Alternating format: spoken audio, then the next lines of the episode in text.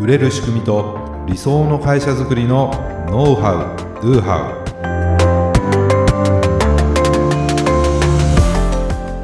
ウ。こんにちは、vizcreaの渡辺です。vizcreaの中野です。本日もよろしくお願いいたします。はい、よろしくお願いいたします。はい、今回は流れを見ると売れるヒントが見つかる流れというお話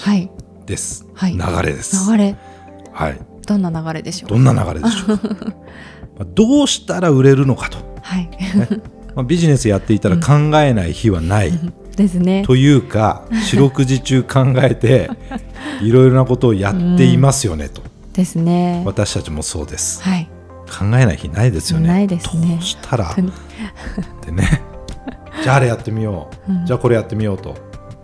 あ、いろいろやってるんですけれども、なんかこうやるほどにこう視野が狭くなるっていうか、うんうん、要するに部分的にこう最適化すること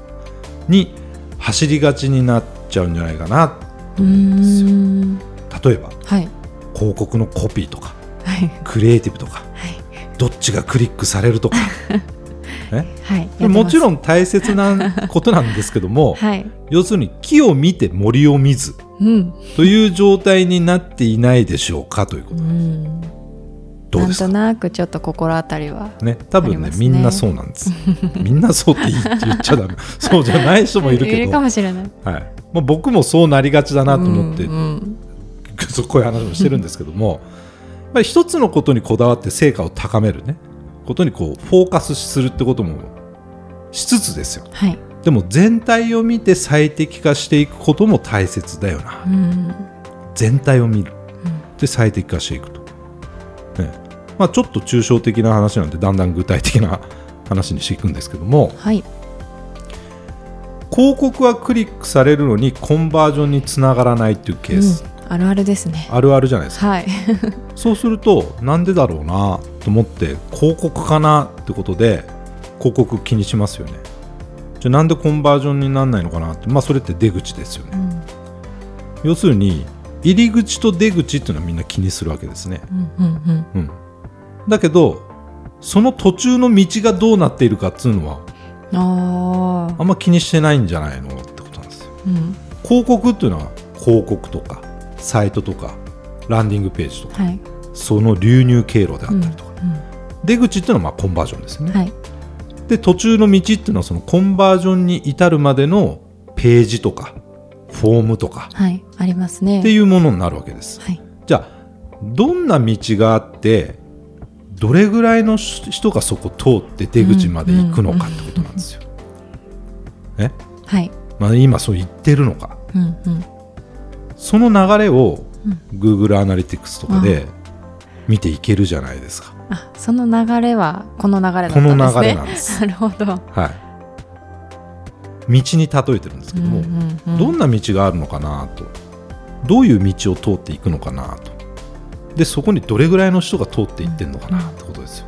で出口まで行ってる人って何人ぐらいいるのかなっていうのを見れるわけですよね、うんうん、はい、そうするとまず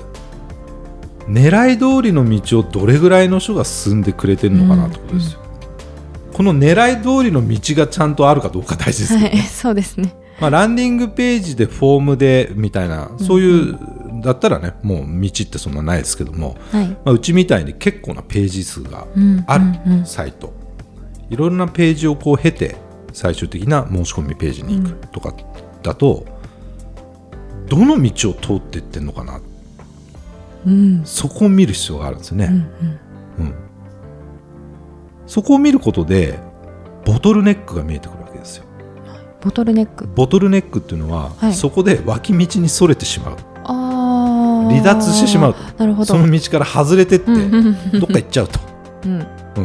ていうことですよ、はい、そうするとその数を追っていけば、ね、最初100人来た人が次どこのページ行ってそこでじゃあ、40人が、脇道にそれてしまいましたとかね、で分け道にそれてなんかまた別のページ行ってくれたらまだ戻ってくるかもしれないけども、そうですね、うん、まあ、どっか行っちゃったといなくなっちゃったと一番ちょっと辛いパターンの、うん、とか、はい、狙い通りの道じゃない道で行った人が出口まで行ってたとかあ、そういうパターンも。道は一本じゃなかったりするわけじゃないですか、うん、確かに。実はなんかもっといい道があったりして、うんうん、この道行ってここの曲がり角も上がってこうに行くと出口に行ってる人が結構多いと、うんうんうん、あ、みんな結構いい道見つけたねみたいなもうあるかもしれないじゃないですか。あ、ね、確かに見ないと分かんないですよね、うん、見ないと分かんないですよ。だけど狙い通りの道行ってないな、うん、みんななんかここでどっか行っちゃってんなと迷っちゃってんのかなとか、はい、っていうところを特定しましょうっていうことなんですよ、うんうんうん、それ知れればでかいですよね。 そこが特定できたら対策も考えやすいじゃないですか、うんうん、そうですよね。そこも特定できなかったらどこどうしていいか分かんないわけですよ。なんか変なとこいじっちゃう可能性も。変なとこいじってやっぱ変わんないなとかねやっちゃいがちな、人来ないなとか全然誰も通らない道を一生懸命整備してるみたいな、うんうん、ちょっと残念ですね。そういう残念なことをね、意外とやりがちじゃないですかそうですね。たまたま自分がそこ気になったからとかね、うんうん、要するにそういう根拠がなくなんかやってしまうとか、うん、やっぱりあるんですよ、うん、とかもう入り口ばっかり気にしてもう入り口のことしかやらないとかそれ結構やっちゃいますね、うん、なんか入りやすいのは入りやすくなったけれども、うんうん、もう入ったらなんかもう迷路になっちゃってるとかね、うんうんうん、なんかもう全然整備されてなくて草ぼうぼうになってるとか歩きづらい落とし穴があるとかなんかいろいろなってるわけですよね、はい、そうなんです。だ特定できたら対策は考えやすいですよねと、うん、じゃあ対策を考えるときはどうすればいいかというと、はい、ユーザーになりきるってことですね、うん、まず、うんうんうん、自分はどんな悪路でも全然へっちゃらだぜみたいな人じゃなくてちょっとした小石でもつまずくような人がこう歩ってると思ってですね、はい、ユーザーさんはそうだと思ってくださいと、うんうん、で自分がこう通ってみるわけですよ。でちょっとここで次どっち曲がっていいか分かんないなとかね、これ迷子になるなとか、うんうんうん、何の標識もないなとかっていうのが分かったりとか、うんうん、もしかしてこうじゃないかなっていう仮説を立ててみると、ね、仮説を立てないと検証できないですから、そういう仮説を立てると、はい、で分かりやすいかなとか、これ興味持ってもらいやすいかなっていうのもチェックポイントにはなりますよね、うんうんうん。まあ、これだけでもいいんですけれども、はい、めちゃくちゃ重要なのは、はい、狙い通りのユーザーが来てくれてるのか。あ、そもそも来てほしいユーザーに合った内容になっているのかってことなんですよあ、そもそもここがずれてると出口まで到達しにくくなっちゃうじゃないですかってことなんですよ、そうですよね、うん、本当に狙い通りの人たち来てくれてますかってことなんですね、うん、じゃあちょっと不安だなと来てくれてるかどうか、うん、となったらずれてるなと思ったら入り口から見直していくってことですね、うんうんうん、広告のコピー、クリエイティブ、ね、ちゃんとその狙ったターゲットに刺さるコピーになってるかとかね、うん、そういうクリエイティブになってるかとか、そもそも来てほしいユーザー、要するにターゲットなんて言い方しますけど、はい、ターゲットちゃんと明確になってるかとか、うんうんうん、とりあえず誰でも来てくれたらいいやと思ってないかとかね、はい、それをやって、そしてサイトの内容を最適化していく、うん、その人たち、うんうん、これ大事ですよね、すごくね。そうですね、すごく大事だと、はい、思います。で、あと大事なのは出口付近なんですよ。出口、はい、それはフォームですね、はい、フォームの入力しやすさってどうなんだろうと、うんうんうん、なんかもうぐちゃぐちゃいろいろ書いてあって、もう何入れていいか分かんないとか、はい、項目が多すぎて、うん、もう入力する気が失せるとかもうそれだったら全然コンバージョン取れないですもんね。そうなんです。じゃあ本当にこの入力項目って必要なのと、うんうん、ファックス番号いるみたいな今時っていううちあれですもんね。いや、まあ、もちろんそれがいいんですよ。業界的に絶対ファックスでのやり取りが多いとかっていうんだったらいいですよ、うん、だけどなんて一般的にというか、うん、普通の人ってもうそもそもファックスなんて使わないじゃないですか。だけど当たり前のように電話番号、ファックス番号とかって書いてあって、でそれが別に入力必須じゃなかったとしても、うん、項目が1個増えるだけでやはりコンバージョンに若干影響が出ちゃうんですよね。とかやたら個人情報を聞くとか、うんうん、例えばですけど、なんだろうな、生年月日とか性別とか、まあ、そういうの必要な場合もあるんですけども、うん、もちろん、はい、特に何も活用してないのにそうですよね。ちょっと聞くのはどうかなと思うし、なんでそれ今聞くのみたいな不安ですよ ね、そういうのもあるわけです、うん、で必要かどうかっていうのはやっぱりちゃんと見定めた上でフォームの項目は設計された方がいいですよってことです、はい、その辺も売り手側でこう見るとできるだけ多くの情報を取りたいとかねと思っちゃいがちなんですけども、そうですね、やっぱり必要最低限に抑えて後からお付き合いが始まってからその辺聞いてもいいんじゃないですかってものもあると、はい、できる限り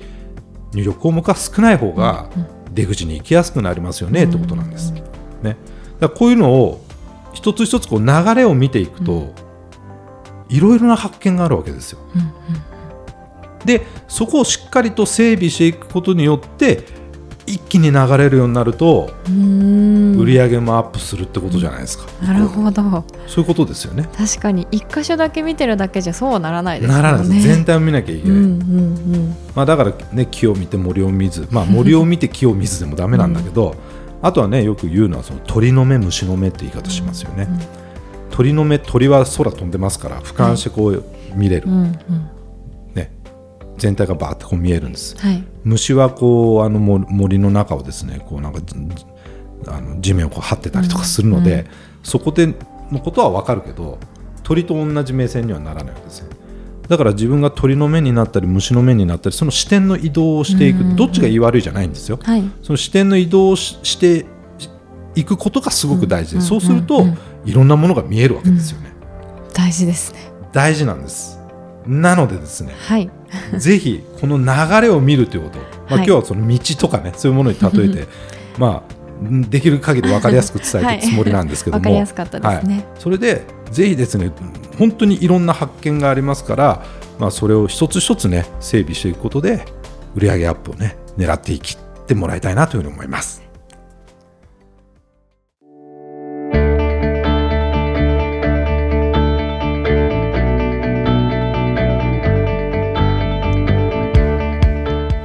はい、ありがとうございました。ありがとうございました。どうですか最近は。最近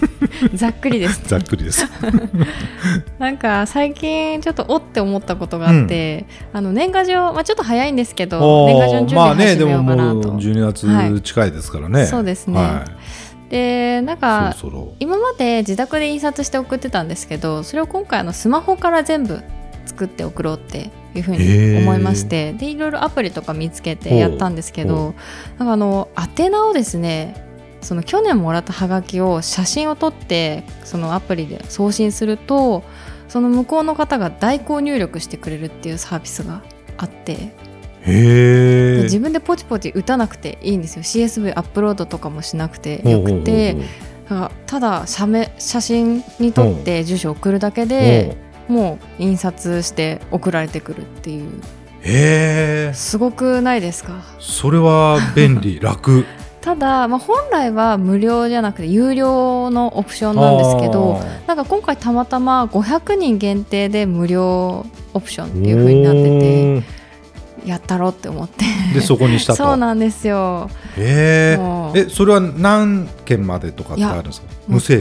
限だったはず。いやどうかなちょっと今どうだったか私は50人ぐらいだったんですけど普通にもう50枚写真撮ってなるほど無料なんだ。そうなんです。まあでもまあ、今聞いて思ったのは、はい、あれじゃないですかねこう写真からその文字情報を抜き出して、うんまあ、OCR というんですけど、うんうんうん、それである程度こうデータ化したやつを実際のと見比べてなんか修正が必要だったら修正する多分そうにしてんじゃないかな向こうの人がそれをこう写真見ながらポチポチ一件ずつ入れてんのかなっていうのはまあ分かんないけどそうかもしれない分かんないですけどもうそのぐらいは今そういう技術あるので確かに多分全部手作業ではやってないだろうなとは思ったなるほど、まあ、確かにちょっと誤字はあったんですよ。ちょっと認識できてないのかなみたいなのがあってじゃあもう結構その OCR というかで自動でこう解析してやってる可能性はあるっていうか多分そうだろうなと思うんですけどでもそれ無料だったらね、うん、本来いくらぐらいなんですかね。でもそれね本来はなんか1件につきいくらとかそういうのだった気がするんですよね。でもこれって絶対なんていうのかな、もうちゃんとデータ化してる人はいいけど、はい、データ化してない人ってそんなのいちいち手書きね、大変だし、はい、一番めんどくさいなと思うとこじゃないですか、うんうんうん、年賀状作るの。しかも今回送るのが初めて送る人が何十人もいたんですよ。データベースもなくって、それめんどくさいですもんね。そうなんですよ。ってなるとなんかもう年賀状いいかなみたいな なっちゃう、ね、なっちゃうんですよあれなんで、うん、あでもそれは非常に面白いというか、結局そのユーザーの不便、そうですね、面倒っていうのを解消するサービスだからうんうん、うんまあ、今回ね無料だったとしなんですけど、はい、お金払ってでも、まあ、金額によると思うんですけど、うん、自分がそれいちいちこう書くとか ねデータ作る手間考えたら、うんうんうん、いやもうどうせだからお金払ってでもお願いしちゃいたいっていう人は多いですよね、うん、いますよね。いると思います。いやむちゃくちゃいると思います、うんうん、でそれが他者との差別化にもなってるってことですね、うんうんうん、今のところはそうですね。なんかそういうサービスやってるところなかったような気がするんですよね、多分増えるだろうな。でも確かにあればいいですもんね、うん、だからそれを先行してやったそこの企業はすごいですね、うん、多分相当依頼受けてるんじゃないかなっていうふうに想像したんですけども、ね、前もそのいろんなその不便とか、ね、不満とか不安のあったじゃないですか、はい、ただその負の解消がやっぱりビジネスのこう成功の鍵ですよって話もこのポッドキャストでもしてるんですけども、はい、まさにそのいい事例ですよね、うんうん、そうですね、うん、めちゃくちゃ不便、うんうんねに感じるところですから。そうですね。なんかこれが注文の後押しになったぐらいで、他は検討はしてたんですか？そうですね。なんか印刷してみて、その実際に紙見たりとか、うん、そのなんて言うんでしょう、テンプレートのデザインの良し悪しとかあるじゃないですか。ああいうのでいろいろ検討したんですけど、うん、結局それで決まっちゃいました。もうその宛名をやってくれるからと。ひたすらに面倒くさいからやってほしいって思っちゃって。いやそういう人多いでしょうね、うん、いやこれはね非常にいいビジネスチャンスをこう掴んだなっていうのを思います ねそこのね会社さんね、うんうん、なるほど、まあ、ぜひですね、まあ、せっかく話が出たんで、まあ、これ第何回か忘れましたけれども過去のポッドキャストにその負の解消がね、はい、ビジネス成功の鍵っていう話もありますので、はいね、今回の話とその回のポッドキャストを聞いていただいてですね、はいね、皆さんもなんかこううちは何の負を解消できるかなっていう新しい、ねはい、ビジネスのヒントを見つけていただければなというふうに思います、はい、ちなみに50回でした。50回、はい、第50回だそうです、はいはい、ありがとうございます。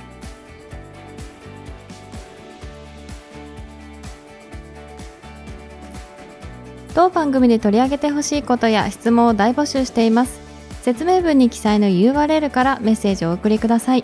今日の話がためになったという方はぜひ高評価やフォローもお願いいたします。それではまた来週。ありがとうございました。